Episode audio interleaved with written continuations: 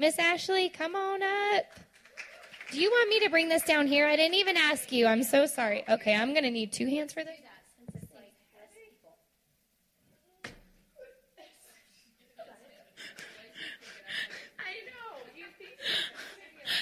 They're just like.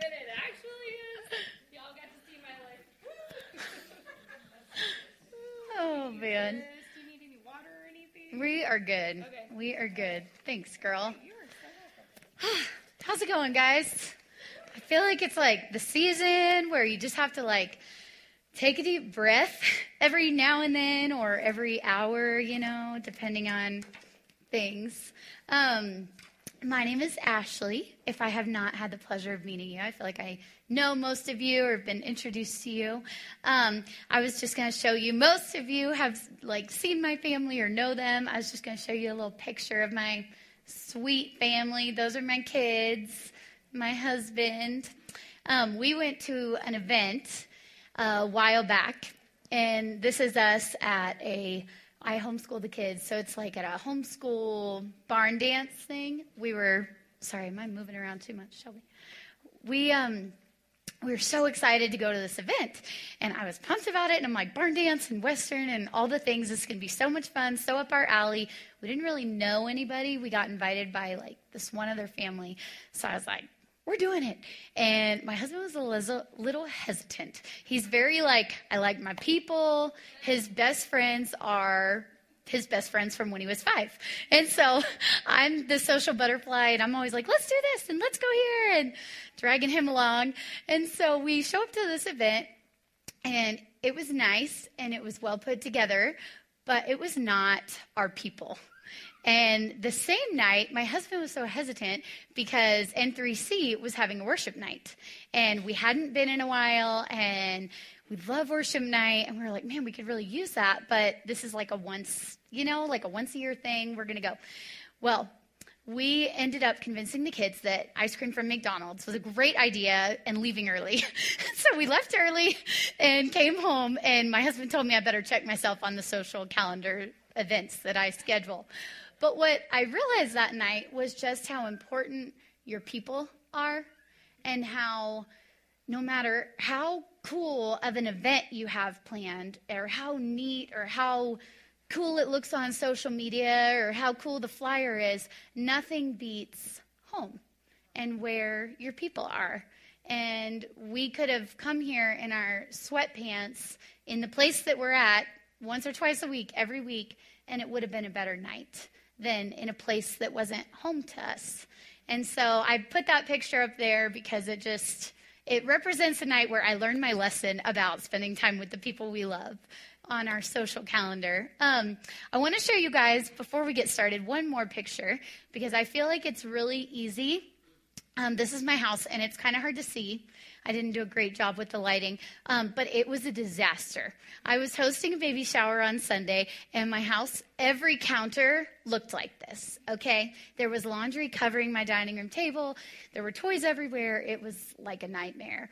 But the truth of it is, is that's the status of my house 90% of the time when people are not coming over. And then I spend the 30 minutes before anybody comes over like scrambling and cleaning all the things because I like having a presentable house and it's important to me and my husband. And so I show you this because I think we as women compare so many times and it's so easy. And I've actually, in the past couple months, tried to give myself just a little bit more permission to let there be dishes in the sink when people come over and to not be so stressed out yelling at my kids like Pick up that toy that you're playing with. Go brush your teeth. And do not put bright blue, sparkly toothpaste in the sink. Like, wash that down. Nobody needs to see that. But the truth of it is that when I go to somebody's home and it's perfect, and I'm like, how does she do this? Like, it doesn't feel real and it doesn't feel like home when I walk in. It feels nice and like a retreat almost, like going to get a massage because I'm like, how did she do this? It's magical but it, it doesn't feel like home. And so I'm a little bit more on my guard when I go in those friends' houses because it's not it's not the realness. So this this is the realness, not what you see if you come for a baby shower or for a thing at my house. And so I just, when I was writing all my thoughts down for tonight, I just, oh, I'll get emotional. But I am like, I am in this. Like, what I wrote to you guys is all stuff that we are very much living out, questioning ourselves on, refining. And so I have to laugh because there's a couple times where I put something in here that my husband came up with, and that's not, if you know him, that's not his normal thing to be like, oh, yeah, say this. And so it'll be kind of fun. You'll get a glimpse of him, too. Um, so last month, it was really funny because Candace hopped up here, and we had talked earlier in the day, and she's like, I don't even know what I'm going to talk about. And then she pulled it together and did a beautiful job, but she said a couple things that I was like, oh my gosh, like, well, that's great. These two lines could be the whole talk and we could be done and go home. And so she teed it up really nicely for me because the first thing she says is we adapt to the environment that we spend the most time in. And it's funny because as women, a lot of us, the environment that we spend the most time in is our house. And we create that environment. So if it's an environment of chaos and things being everywhere or stress, we created that. And so I think that's just thinking about your home tonight and thinking about where you spend the majority of your time it is it's something that you create. And so really be mindful of that and be kind of in the back of your head thinking about your house thinking about the status of your heart lately thinking about have i prepared good meals? Have i been a great hostess? Have i loved on my kids well? All these all these little things that make up home because you're creating whatever environment you're spending the most time in, and that environment then pours out to who you become, right? Um, the other thing that Candace said that I just loved was that women are the gatekeepers of their family.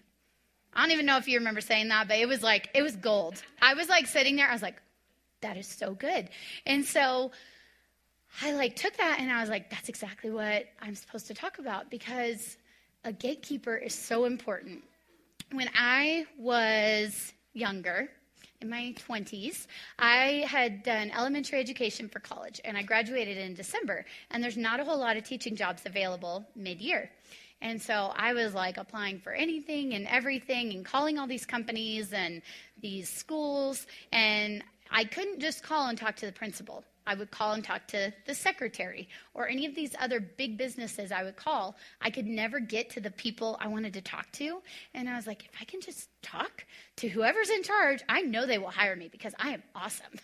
Cocky little 20 year old. But I was like, I got to get past these gatekeeper. And my dad taught me that's what they are. They're the gatekeeper so that the CEO, the person in charge of HR, can be doing the actual important things, not talking to 22 year olds who think they're awesome. And so the gatekeeper is who allows everybody else who's established and working there to do their job. And so when I hear the word gatekeeper, I think of somebody who's not awesome, like a TSA agent. And that's what comes to my mind. And so I ugh, you are walking into the airport. You guys know, you laugh because you know. You're walking in, you're all excited, like we're going on vacation. Got my hat that's too big that I never actually wear, but it won't fit in my suitcase. And so you're going up and you're in this long security line and you're like, oh my God, I'm about to throw away my coffee and my water bottle. I have to chug it right now, and then I'm going to have to pee and miss my flight, but it's going to be fine.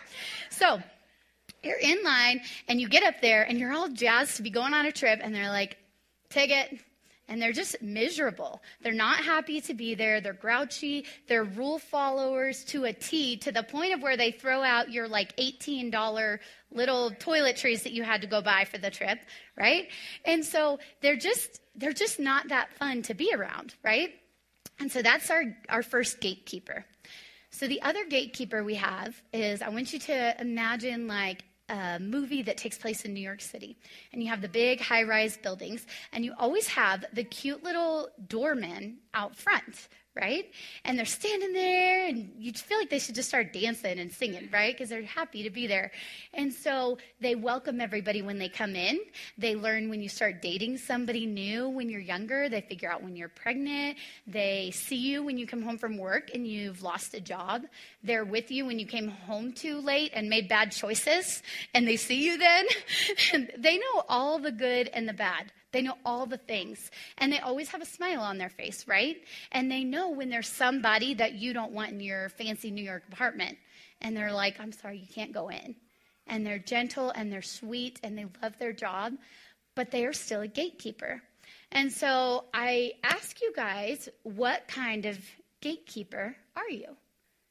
Are you miserable in your home right now? Because if you're the gatekeeper of your home and you're miserable in the environment that you're creating, then that's, that's not good. Because then you're not going to do an effective job letting the right people in, which is just as important as keeping the wrong people out. And so you really need to think about that. Are we, and I know we're kind of all in different seasons of life, but are we so strict with our rules with our children that we're making them miserable and us miserable and not even letting them be kids? Are we such sticklers on our job that we're not enjoying the job? I'm going to talk a little bit more about relationships at the end, but you really have an opportunity from God when it comes to timing. I let preach. Um, you really have an opportunity with God on moments of time. Because as our pastors talk about all the time, you have that chronos time and the kairos time. And chronos, I hope I'm saying that right. Am I saying that right? Okay. Um, chronos time is like days, minutes, hours. It's you can see it on a calendar, on a watch. Okay, you can walk through it. Kairos time is it's almost like a sixth sense when the Holy Spirit just slows you down and it's like you see something you see someone that you wouldn't normally see when you're going about your day. And if you can truly be a gatekeeper for your home, then you can see when there's people that need to be invited in. And you can slow down and you can see those moments when you need to step into people's lives, right? So being a gatekeeper, you have an opportunity to look out for your family. And even if you're the only person in your household right now, if you've lost a spouse, if you're not married, not, no kids yet, you have been given a household to take care of. And that's one of the ways you can be a gatekeeper is by being a good steward of your household and a shepherd of your household. So stewardship is the job of supervising or taking care of something such as an organization or property. So when we think of stewardship, we think of anybody? Money, money. We think of money. We think of being good stewards with our money. But the truth of it is, we need to be good stewards with everything. We need to be good stewards of our time. We need to be good stewards of our marriages. We need to be good stewards of the gifts we've been given. One of the things that I love to do personally is cook. It's like my thing. I love cooking. I feel like I'm halfway decent at it. And so if I take that little gift and I make my family's life so busy that I never get to cook or take meals to people when they need it or deliver cookies or whatever that be, right? Then I'm taking away a gift that God gave me and not stewarding that gift well. So you guys have a responsibility as women to look at your life and say, what all have I been given to steward? Because it's not just your finances. And so much of your life, we don't think through how the choices we're making. Time is a big one. And so, stewarding your time well is a really good way that you can take care of your family. One of the other things is shepherding it's to guide or direct in a particular direction. So, I have a verse for you guys. Um, when I was thinking about this idea of a shepherd and guiding you, we always think of a shepherd guiding sheep, right? Well, it's kind of what we're doing for those of you who have kids with our little people. We're guiding them, right? We're guiding them through this life. We're disciplining them. We're showing them what's right and wrong. So in James 3 3, and she'll put that up there, it says, When we put bits into the mouths of horses to make them obey us, we can turn the whole animal. Or take ships as an example. Although they are so large and are driven by strong winds, they are steered by a very small rudder wherever the pilot wants to go. Likewise, the tongue is a small part of the body, but it makes great boast. So I read that to you guys because I started doing some research. I love the bit about horses, no pun intended. And and I started doing research on horses and the bits that you put in their mouth when you're training them. Some of y'all probably know a lot more about that than me, so don't judge me if I mess that stuff up. But horses have like two sets of teeth. So they have front teeth and then they have back teeth. And they have this natural gap in their mouth where the bit goes. And so I think it's funny that God created this amazing animal that he knew would be used for certain purposes and certain work down the line. And he created a space for a tool to go that would make that animal so much more effective for his favorite thing, which is us. And it was such a gift to us that God prepared that horse at day whatever that he started making animals and making people and doing all his things, he knew that horse would need that space in its mouth for a bit. And so I'm studying about this and it was news to me. So I tell my husband and I'm like, did you know? Like, this is so cool. And so we start talking, and he's like, you know what else is really cool? Is he said they make different styles of bits to go in the horse's mouth. And so I was like, well, that's interesting. And so then I started thinking about us, and we all have these houses, right? And it's easy to look around and compare and be like, what discipline thing is she doing with her kids? And she's homeschooling, and I'm going to do the private school, and I'm like trying to get married, and I don't know. They, their wedding was really cool, like this, and and and and they have this hobby, and that looks really fun. So I need to do that. But the truth of it is that you have been given a body and a house to steward and shepherd that is not the same as mine, that's not the same as McKenna's, that's not the same as Kirsty's. We all have been given different jobs and different households to steward and to look after. And so we can all have a different style bit in which we run our household with. So I'm really big into household organization and being on top of your game because I can tell when I'm not on top of my game, then I'm more on top of my kids. I'm less fun for my husband. The house continues to be a gigantic mess, and it's just all this big cyclone that is not good. And so I love to get laundry done on two days a week because I hate folding laundry. And so that's my thing. I do laundry on Mondays and Thursdays, and that's my thing. But if you like doing laundry on Saturday, folding it all day, don't mess with what works with your routine.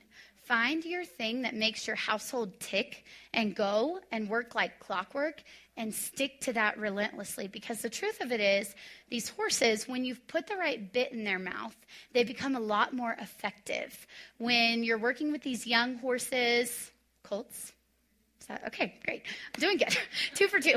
So when you're working with these young colts and they're just wild and they're all over the place and they don't want to be tamed and they've never been used for a purpose, they take a lot of training, right? And they have to get used to the equipment. And at first they're pissed when you put that in their mouth and they they're not here for it, okay? Because it's uncomfortable for them. The bit that you're putting is uncomfortable for them because they're not used to it. And so when we try to take a look at our life and we try to put new routines in and add in a quiet time for 30 minutes every morning, even if we have to get up early.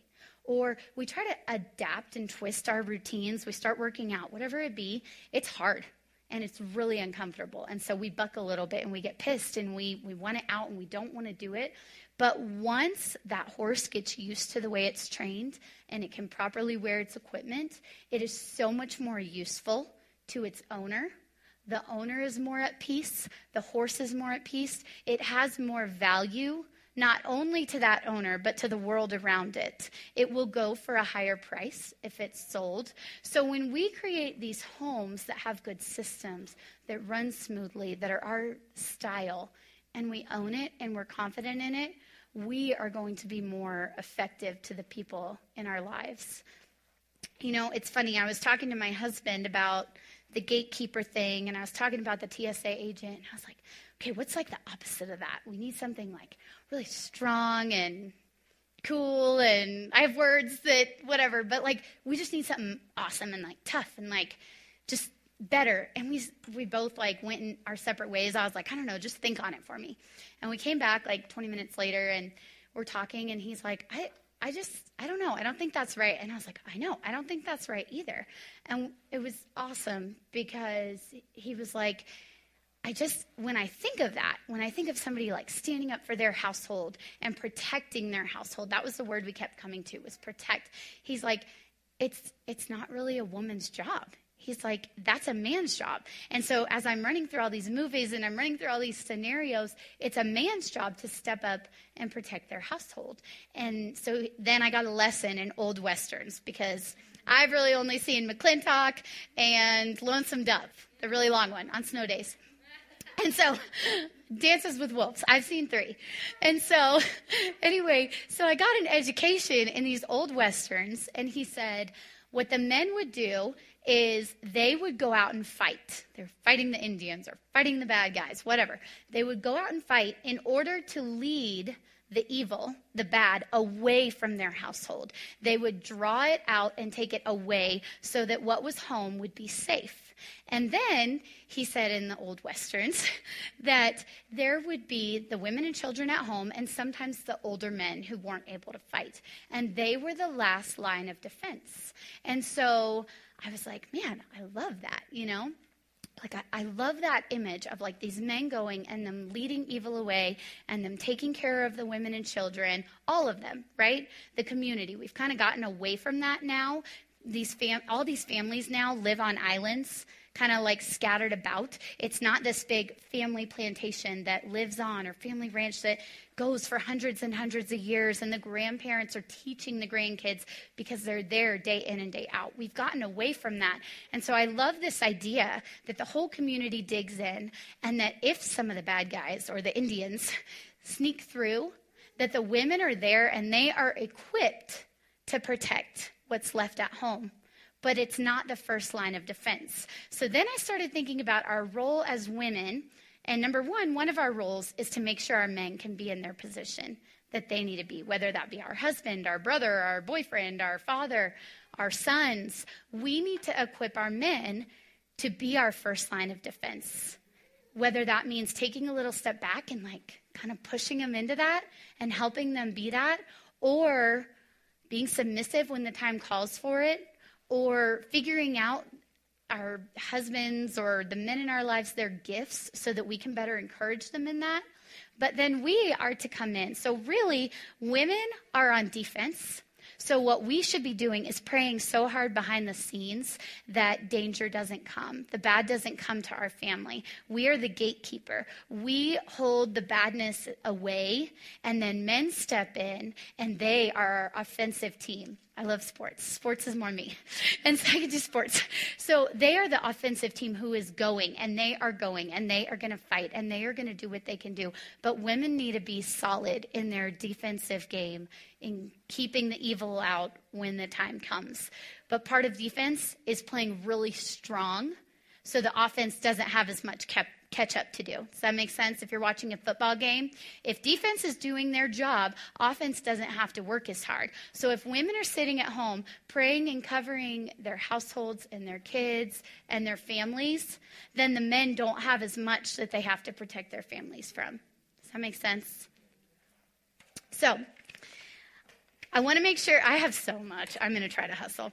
So, I want to make sure that I kind of hit everyone because that was really on my heart tonight. That no matter your situation, whether you're single or younger or older or kids or no kids, that I really hit you like where you're at.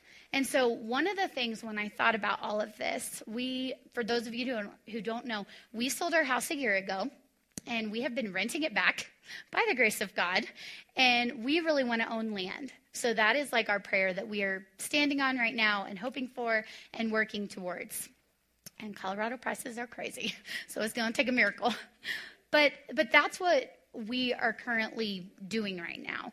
And so I remember somebody telling me one time, you know, I was probably feeling all bad for myself. And I'm like, all I want is chickens and to have puppies. Come on. And so I wrote this list. I'm like, okay, just need to clear my head. I wrote this list of all the things that I love about my home. And so I start writing and making this list, and I'm like, well, I love um, my kids' birthday parties I had here. I love throwing a good party, and that I just love that. And I love making memories. I love cooking with my kids most of the time. And so I just I start writing all these things, and I loved watching. I'll probably start crying, but I loved watching bring my babies home there, and I loved like just all these little memories. And I realized none of this has to do with the four walls of my house and what color I painted those walls, you know, and what street it was on. None of it. And so what we as women have to do is we have to think about what we want home to be and we have to take on our responsibility as this sounds dramatic, and it is, but the mother of humanity, because we really are. People look to women to be a mom, whether you have kids or not, and no matter your age. We were driving down 392 in Windsor one day, and there was a wreck and so i pulled over and it was just my cousin was in town so haley and i pull over and she goes and starts helping the woman behind us and we realize this gal's like about to pop okay she's prego she's got her younger daughter there and so she's helping her and i was like i'm to get out of the way so i zip into the gas station and i see this girl hysterically crying young girl high school kid and so i'm kind of like watching her and i've got bricky with me i'm like oh my gosh and she is like going crazy like screaming. She's like, I didn't do it. And so I was like, oh my gosh, that is the worst phone call you would have to make as a 16 year old to your mom and dad. And so I'm like, come here. And so I called her over and I just hugged her and I talked to her mom. And in that moment, I got to just like be a little bit of mom to her and got to be a little bit of mom to her mother who was so scared on the other end of the line and just needed that comforting voice. And so we have to take all the aspects of home empathy, compassion, honesty, kindness, all these things that we want home to feel like warmness, openness. And we have to take it with us everywhere we go and we have to bottle that up and be able to just run with it. And we have to be able to pour that out. And to do that, we have to have our lives in order so we're not grouchy in the grocery store when somebody needs our help. And we have to be able to do that so that if somebody ends up sick and they need their kid run to soccer practice or you need to take a meal to somebody, we have availability in our day to do that because we have our lives together. And having our lives together doesn't mean perfect countertops. It means we have our lives in such a way that we know our life is going to function well while we're pouring out to everybody else, no matter what our home looks like. So I had a couple, um, I really wanted to touch on kids tonight, um, and I'll tell you why. So, um, a couple months ago, I had posted something. Sometimes I get real fired up, and somebody should take my phone away from me because I post things that I shouldn't post. But I had posted something about all the abortion stuff going on because that is just, oh, that gets me. I love babies. I think they are the best gift. I am so thankful for all babies, and I just, I'm thankful for that. And so I had posted something about that, and a day or two later, I get a message in my inbox from this girl. I don't even know how I know her, um, honestly. It's probably been 10 years since I had even heard her name. And I get this message, and it was basically the long and short of it was Ashley, I can't even see how you can say that you want that right to be taken away from women because I mean, you have kids, and so you know what a burden they can be, and you know how much work they can be, and what a financial stress they can be. A long message, you guys. And I kind of talked back and forth very nicely with her, but I thought, what, what a sad thing that we have gotten to in this world that young women in their 20s think that being a mom is a burden and sucks.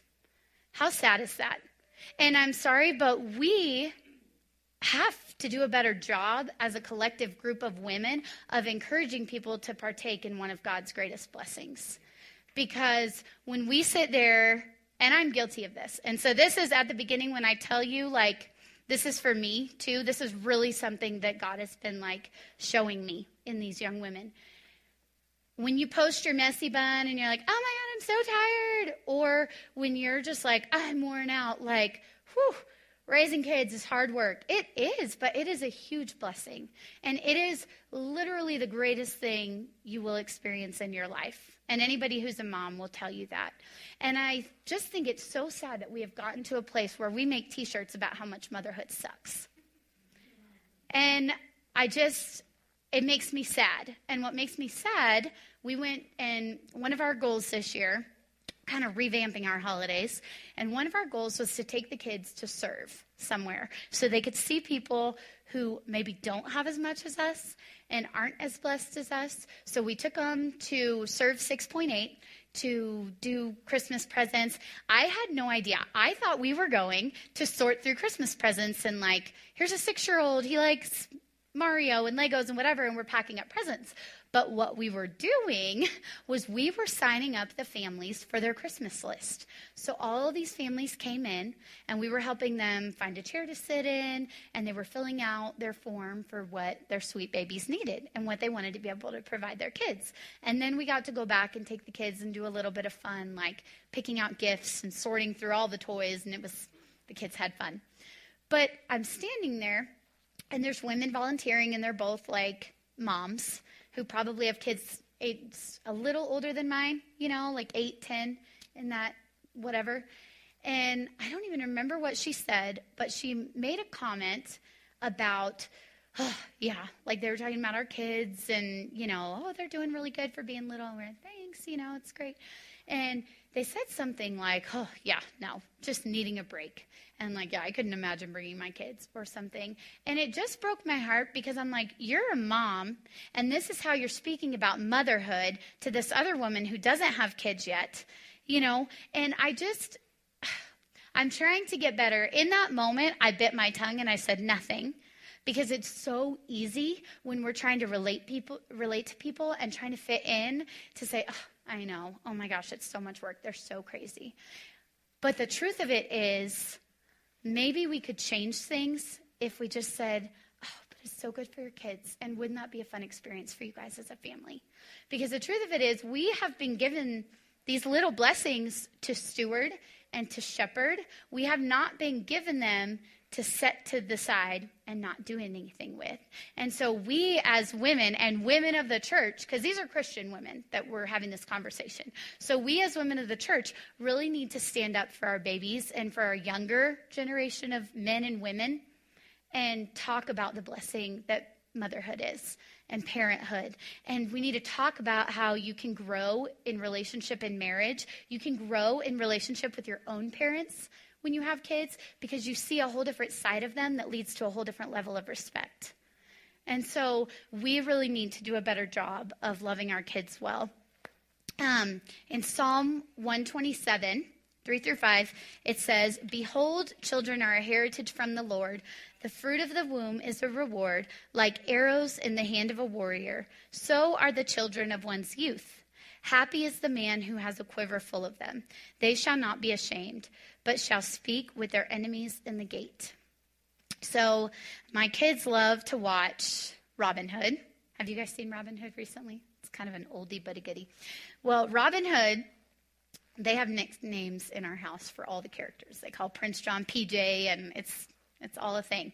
But in Robin Hood, Robin loves shooting arrows. And that's kind of his thing that he's really good at. And he always shoots arrows with a purpose. So he doesn't just aimlessly go around shooting arrows, he's always doing it to deter the evil Prince John or to win Maid Marian or to win a competition or whatever. He's always got a purpose with where he's shooting his arrows. And so when I think about an arrow, I think about how an arrow is not just you don't just shoot an arrow to shoot an arrow. It is always going toward a target. It has a purpose.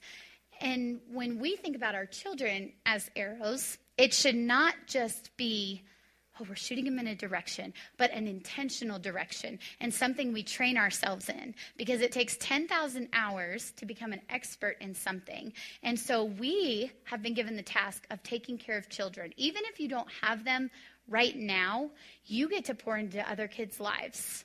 I remember when I was younger, I always tried to be intentional with my nieces and nephews to make sure that my sister and her husband split up. And I just wanted to make sure that any gaps that were missing were filled. So even when you don't have children, find children to steward and do a good job with. And think about the shooting of a bow and arrow. Think about what they need. Think about the target that you want them to hit. Because the other thing, if you're going to shoot a bow and arrow, and you're looking at the target and you're going to shoot it, however you do that, um, I imagine somebody being right next to it and trying to run and go faster than that arrow.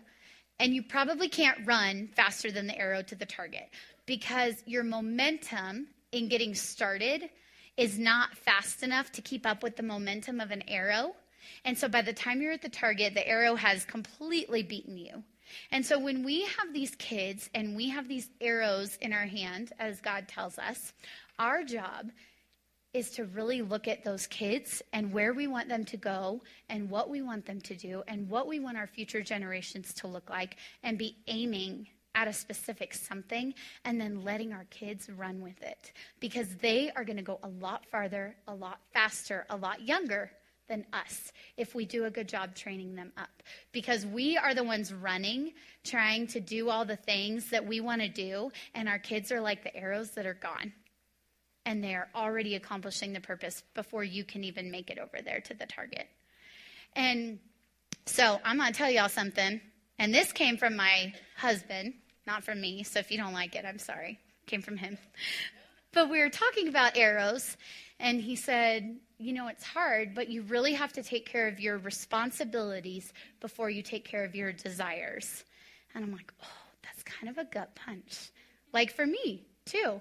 I, I've really had to come to terms with, I love working out, and it keeps me mentally sane. And so I just, I love it. It's like my thing. But if I don't get my booty out of bed and get it first done first thing in the morning. Sometimes I can fit it in and sometimes I can't. And there were seasons of my life where I would get my workout in at the expense of kids crying at my leg or at the expense of taking my kids to the park. And that's not good because that fulfills my own desire. And yes, it makes me a better mom, right? Because I'm more patient, I have my head on straight, but it's still at their expense. So, what I really need to do if I want to fulfill my desires is I need to make sacrifices in my life, whether that be getting up earlier or doing a little bit longer workout a couple days a week. I'm the one who needs to tweak. I shouldn't be asking my three and five year old to tweak their desire and need to have their mom showing them attention to go get my workout in because that's my desire, it's not theirs. They don't understand that mommy's in a better mood if she gets her endorphins going and has their little energy drink. They don't get that. And so it's hard, but we really have to put the responsibilities that we take on, right? And you have to have boundaries in your family. And so I'm mainly talking about your kids here, right? Occasionally you have elderly parents or different responsibilities that you take on on the other kind of side of the pendulum but you have to put your responsibilities and the things that you sign up for before your own desires. So, we recently encountered this, and it was a really good lesson for me. We, um, a couple weeks ago, my niece was in town, and we asked her, we were like, okay, she's from Texas. And we're like, what do you want to do while you're here? You're in Colorado. She hadn't been in a couple years. And she's like, I really want to go skiing and I really want to go to Estes Park. She loves Estes Park and all the cute shops. So I'm like, all right, we can do that. And so I'm talking to my husband. I'm like, oh my God, we have not gone skiing in years because that is crazy expensive. and so I'm like, all right, it's fine. We're just going to, we're going to make it work and we're going to do it. So I'm like, well, what do we do with the kids? Do we go drop them off at my folks' house? Do we, and we're talking about it. And I was like, you know what? They're three and five. Like, let's take them. Let's just go for it. And so we decide to do it and we decide to get the kids. I'm like, if we're going to do this, let's just do it right you know, and like enjoy it and whatever. So we get the kids lessons. So we get up to the mountain. We woke up at 5 a.m., drove up there, and the kids' lessons were not until 1 o'clock because we were kind of waiting, long story short, to go to Wyoming. Not enough snow. So we were last minute getting signed up to stay here and go to Loveland. So we get up there. We'd been up at 5. The kids were so excited. So there was no sleeping in the car. Okay. So I don't know if you know about three year olds and being up at five o'clock, but it's not always pretty. And so we get up there. It takes two hours to get settled and get all our gear. It was an, it was a thing. So by 10:30, we're like, all right, let's do this. We're so excited. So we start like we're in skis, and my niece is going to snowboard, and so we're like going up the little hill, and they've got the magic carpets, and we're like, this is going to be great. Well, Brookie is melting, and melting like snow, like falling and crying and all the things. I'm like, oh, sweet baby. And I'm just thinking about dollar signs of how expensive this fun day was. And I had to stop and I was like, okay, Ashley, she's three. She is three. She's exhausted. Like, this is really going to stink for that ski instructor at one o'clock if this girl doesn't get some sleep.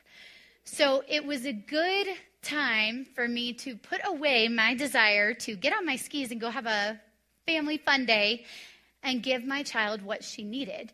And it was it was kind of that day was a cool turning point for us because I did. I took Brookie down and I was like, screw it. It is beautiful out today. It's so nice. Instead of going and sitting in the car, I'm just going to sit here. So I sat there and was watching everybody ski and I sang to her and she passed out for like 45 minutes.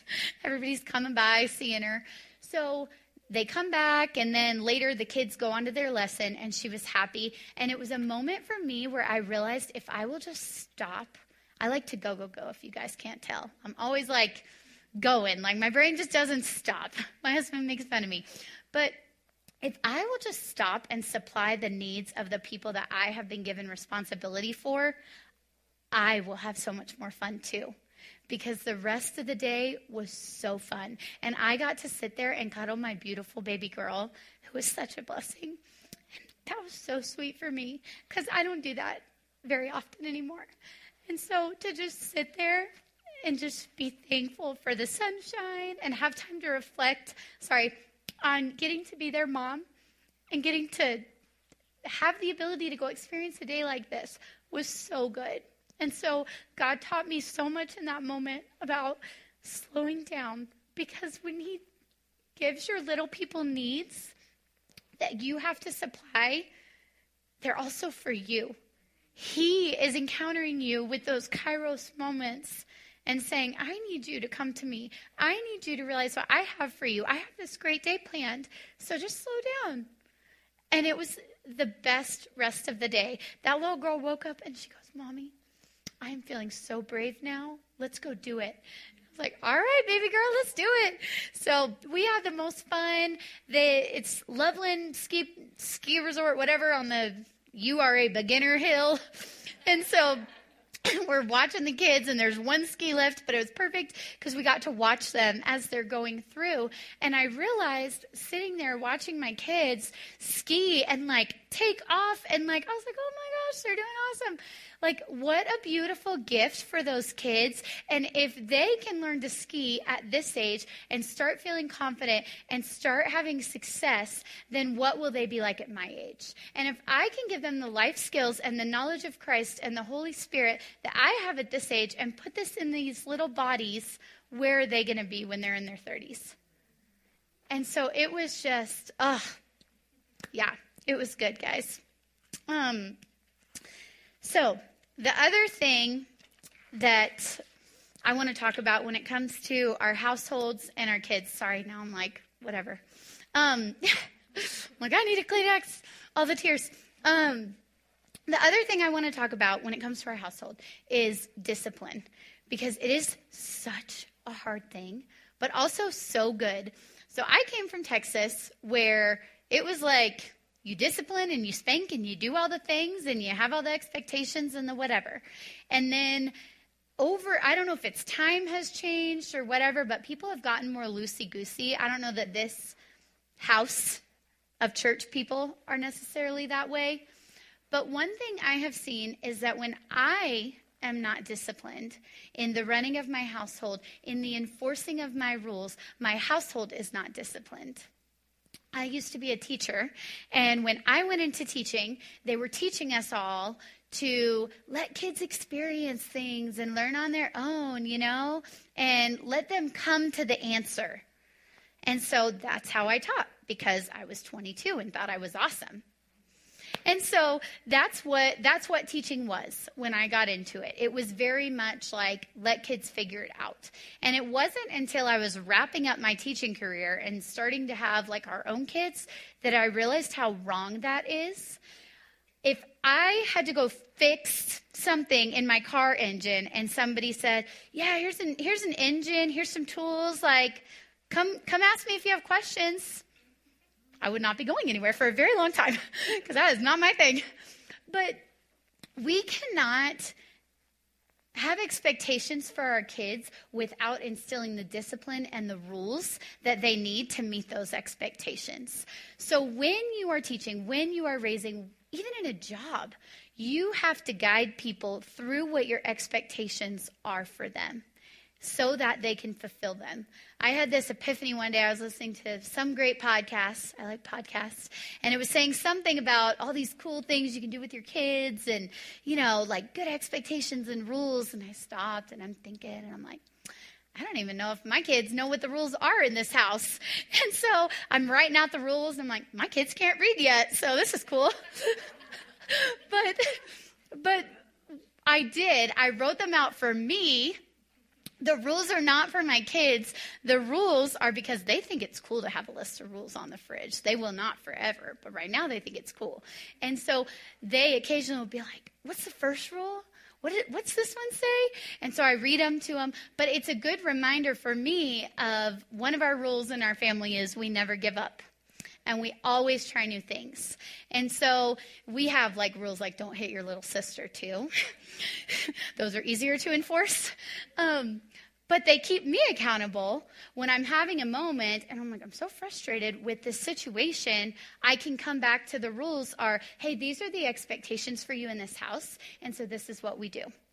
And it's so funny because we have rules.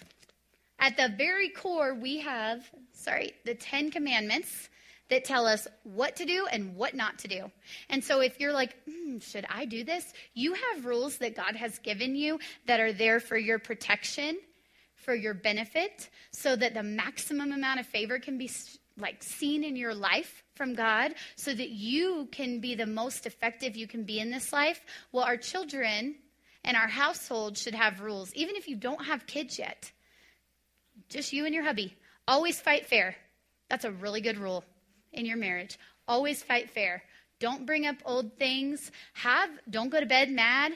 You don't have to have kids to have rules. Even if it's yourself. I know me, I had rules for myself as I got older. And it was easier at that time to meet my desires because it was just me. But when I was younger, I would work out a certain number of days a week because I know that I was healthier and I was just in a better headspace. And so you create these rules and expectations for your household so that you and everybody else in it can be at their maximum output, for lack of a better word. But you have better relationships with each other. You're more available for other people. What's really cool is other people then know what's expected when they come into your house. And they know that there's just a different feel to it because we have high expectations in our house. And we have just a different way of living. One of the things that we've really been going through is when the kids are fighting in the other room and there's something going on, and this doesn't have to be your kids, this can be there's something going on that you know is not right. Do you stand there and let them hash it out? Or do you go dig into it? And we in our house have been talking a lot about this bystander society that's been created. Have you guys seen that? Up in New York City, it's like somebody can fall on the ground, and how many people does it take to walk by before somebody actually stops? And I would ask you guys to live a little differently that when it's people close to you, you step in and you teach and you do the appropriate guiding and shepherding necessary to teach them hey, when you're fighting with your sister, this is how you're making her feel, and this is what's going to come of that later on down the road. And this is the result that it's going to have for you. And that's not real good either. And so teaching that cause and effect, but then if it's not in your family, if you're out and about and you just see something that's off or you see a woman having a real bad day, do something. I don't know what it is. Say a prayer for her, go buy a coffee for her, just do something because God will give you the actions that are needed if you're willing to step into them. But when we just go about our day and we're so focused on our time and our schedule and what we need to be doing, or our head is a mess because it's not in the right place, we can't be as available to others. And then this is where this bystander effect gets bigger and badder, and we all become more separate as a society. So the way that you handle your household and your kids and your loved ones, bottle that up and take it out to everybody else. When I um, when I think about families, one of the really important things I think about is traditions. Traditions have a way of really stabilizing your kids. They have a way of stabilizing you when there's a death in the family or when there's a separation and you have to move on. It's a time when you get to keep some traditions the same, and it's a time when you have to assess and create new traditions. When you get married, or when you have a baby, you have to reevaluate how you're doing the holidays and how you're doing all these things. And know that with each one of those little things you do, you are building a legacy for your family, whether it be something small, like on Saturdays we do chocolate milk and cartoons, or it could be something big, right? It could be a trip you take every year. I will tell you if you have older kids, when I was a senior in high school, my a lot of my friends were starting to get into partying, and I just was like, I don't want to screw things up for college. And so I just didn't get into it. And my parents love Pillsbury slice and bake cookies. And so four nights a week, we would have Pillsbury slice and bake cookies and binge watch 24. Do you guys remember that show? Yeah, this is my inner fat kid coming out, so there's that. so I love Pillsbury slice and baked cookies, so that's what we would do. But that little tradition, my senior year of high school, created an atmosphere where I was a part of my family. We had a strong family unit, and I always knew what home was. So when there were issues later, or when I would need something, I always knew what home was because I was so rooted in it from being very present there and from my parents making that effort in my kind of older teen years. Something that I have really thought a lot about as I've gotten older and we've kind of walked through different seasons of like being single and then being married and then having kids is when you have grown kids and you have kids out of the house, whatever that letting go looks like, whether they're married or they're just 18 and they're gone or whatever that looks like, you still have a responsibility as a mom and to be in that motherhood. And the way that I think about it is this because I like football. if you think about a football game and you think about these awesome retired players, they, a lot of them retire and they love the game, so come back and watch a game every now and then, right? But don't be that. Don't retire from your motherhood just because your kids aren't home. Step into a coach's role because then you're right there on the sidelines and you're ready when your kids need a new play, when they're walking through something new, maybe when your adult children have friends that are getting divorced and you're they're like I don't I've, we've never been here. Like what do we do? You're there to help like plan and you're there to help make plays. When somebody's hurt on a football field it's not the medics who run out first, if you pay attention. It's the coaches who run out first. And those coaches know every injury that player has ever had. And they know everything about that player. They know if they were having an off day in warm up. They know whatever. They know that practice was off that week. They are the first line of defense to come out and check on that player, and then they can call in the medics or they can get the player off the field or whatever they need to do. So when you have adult children and you take on a coach's role, you are always there. You might not spend as much time in the game, so to speak, but you're always there and available, and your players or your kids do need you and there's so much purpose in your season of life. And you have so much wisdom that we don't have. So don't don't let that gift go. Share it with others. And if you don't have adult children and you're in that season of life find adult children or young children to pour that into. And if you don't have kids yet you are in training camp And I cannot stress the importance of that enough because if you're an athlete who wants to perform at a high level, you work your butt off. And you work your butt off more in training camp than you do when you're playing the actual game because you have something to prove, you have to establish your work habits, and you really have to get after it. And so you are in this pre gaming season, and I will tell you, things will change a little bit. Like that kid will sleep in your bed sometimes because you are just desperate. so, so God, God will laugh at your plans, but make them and pregame this right? With your spouse, with whoever you're with.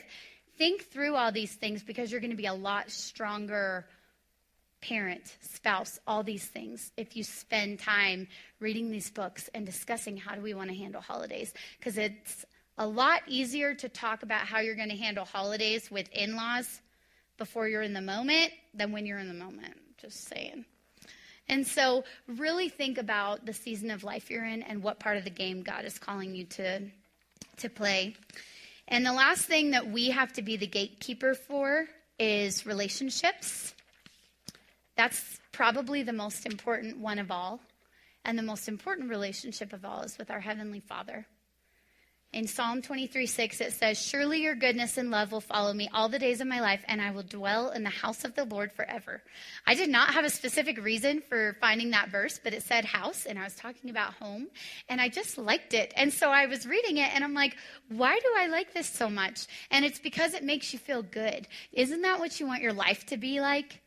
Don't you want goodness and mercy, goodness and love? I think one version says mercy, following you all the days of your life. I do. And dwelling in the house of the Lord, when we are spiritually and emotionally dwelling in the Lord's house, we are so much better people. And we're so much better mamas and friends and wives, all of the things, you guys. So I encourage you today to really think about dwelling and where you dwell and how you get to that dwelling place, whether it be prayer, whether that be quiet time in the morning, but dwell in that mental house of the Lord because where you dwell and where your thoughts are are going to become your words. And your words are going to become actions, and actions become habits and all the things. But we also are responsible for those little people or our grandkids or friends. So, so really be intentional with everything that you do and the type of home environment that you're trying to create. Um, I had one thing I wanted to show you guys. I forgot to bring it up. Um, this is something that I just started doing that I thought was kind of fun. It's a jar, and it's just a prayer jar that you can literally keep on your counter, and you can take things and add or whatever. But it's just a reminder of all the things you should be praying for because we as women go, go, go, and we do a lot of different things. We make a lot of decisions during the day and we wear a lot of different hats and we do all the things. And so every time you walk by this jar, oh, I see that money. I'm going to I'm going to pray for my family's finances real quick. Because God hears the prayers of moms that are two seconds long, hiding in the bathroom. Lynette said that one time, and I was like, oh, that is so good because that's so real. And so he sees your prayers when you're walking in your kitchen too. And so I've got my family in here. I've got a tree in here because we want land.